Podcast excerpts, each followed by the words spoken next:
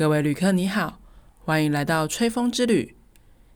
准备好要跟我们一起去探险了吗？戴好你的耳机，我们就要出发啦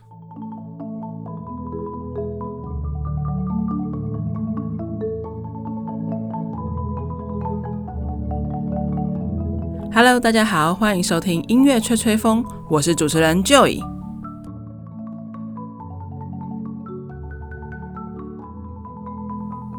我们今天去到法国的第三大城里昂，它不仅历史悠久，位列世界文化遗产，又被称为欧洲的丝绸之都、美食之都、电影之城。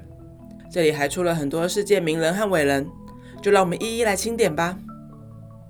想要清点里昂的名人，那你就得到里昂第一区的名人墙走一遭。里昂人有着在墙壁上作画，记录城市历史的习惯。在里昂走一圈，你会发现无数记录了里昂人生活的壁画。也许是跟你一样在行走的过客，也或许是在阳台上晒着太阳的小猫，又或者是站在餐厅门口的大厨。每一幅都栩栩如生到你会以为它是真的。而位在里昂第一区，有八百平方公尺大的里昂人壁画上，描绘了二十四位里昂的历史人物与六位当代人物。在一楼右侧，站在餐厅门口穿着厨师装、精神抖擞的大叔是保罗·博库斯。他是出生自里昂的世纪主厨。他在里昂开的餐厅，从1965年到2019年，长达五十年的时间都被评选为米其林三星。虽然在2020年被降为二星，但慕名而来的饕客仍然络绎不绝呢。他创办的世界烹饪大赛也是世界厨师最高的奖项之一哦。连现任的法国总统马克宏都称赞他是改造法国美食的神话人物呢。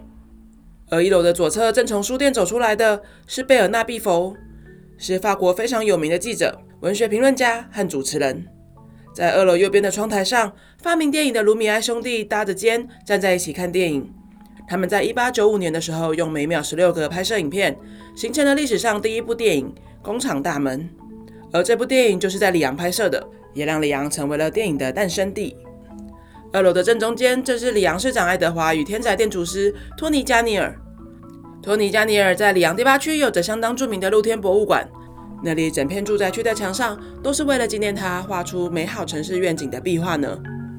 再往上看，则是古典电磁学创始人，也是归纳出电磁感应、提出安倍右手定则的天才小安培。他旁边手拿木偶的是木偶剧的创作者劳伦特。在旁边则是头戴飞行帽的安东尼·圣修伯里，他是一位飞行员，里昂的国际机场便是以他为名。他也是一名作家，他与他笔下最知名的小王子手牵手站在三楼的阳台上。而在侧面的二楼，则是发明了纺织机的约瑟夫·玛利亚·卡尔。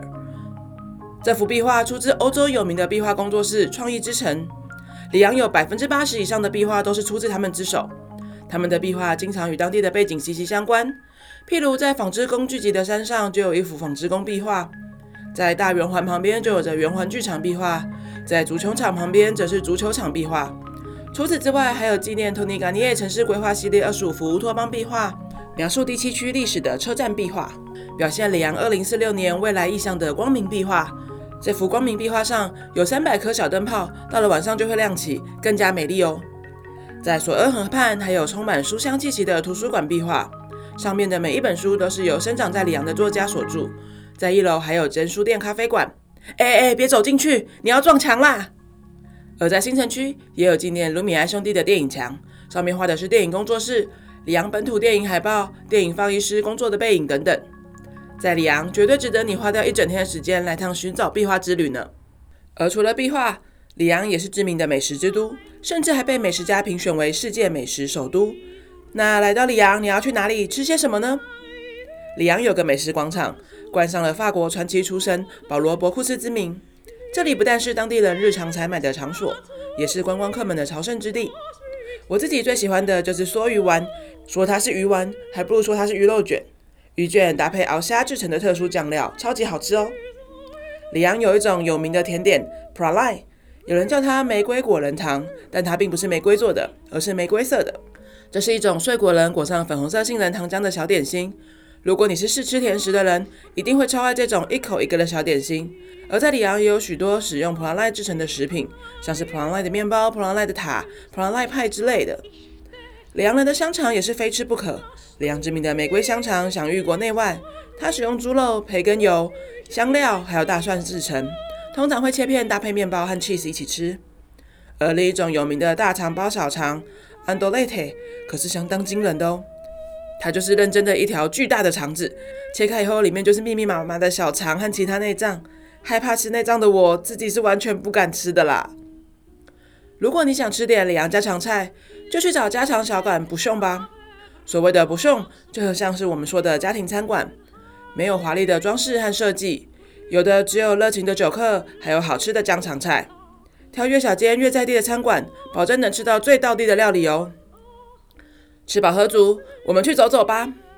里昂有一座富维耶山，山上有一座纯白色的圣母院。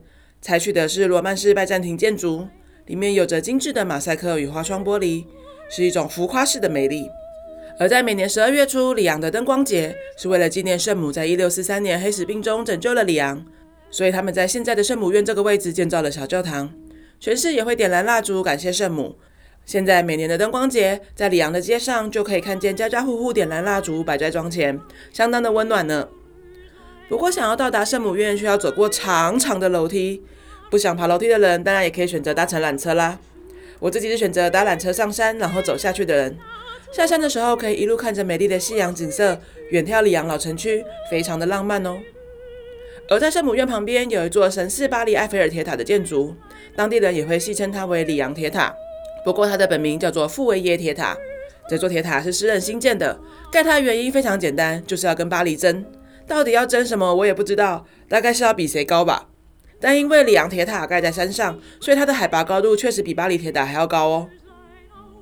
我们今天节目就到这里啦，希望你会喜欢。里昂是个相当美丽而且古色古香的大城，它不但是古代高卢的首府，还曾经是罗马帝国的殖民地，文化底蕴丰富。里昂高等音乐院也是法国唯二的国家级音乐学院，另一所则是巴黎高等音乐院，是世界顶级的音乐学校之一。而写下那个你我都很喜欢的小王子的故事的圣修伯里，也是来自里昂。讲到小王子，我总是会想起那朵古老的玫瑰。而我们今天的背景音乐就是由舒伯特所做的艺术歌曲《野玫瑰》。希望我们都还没有变成小王子所说的那种奇怪的大人。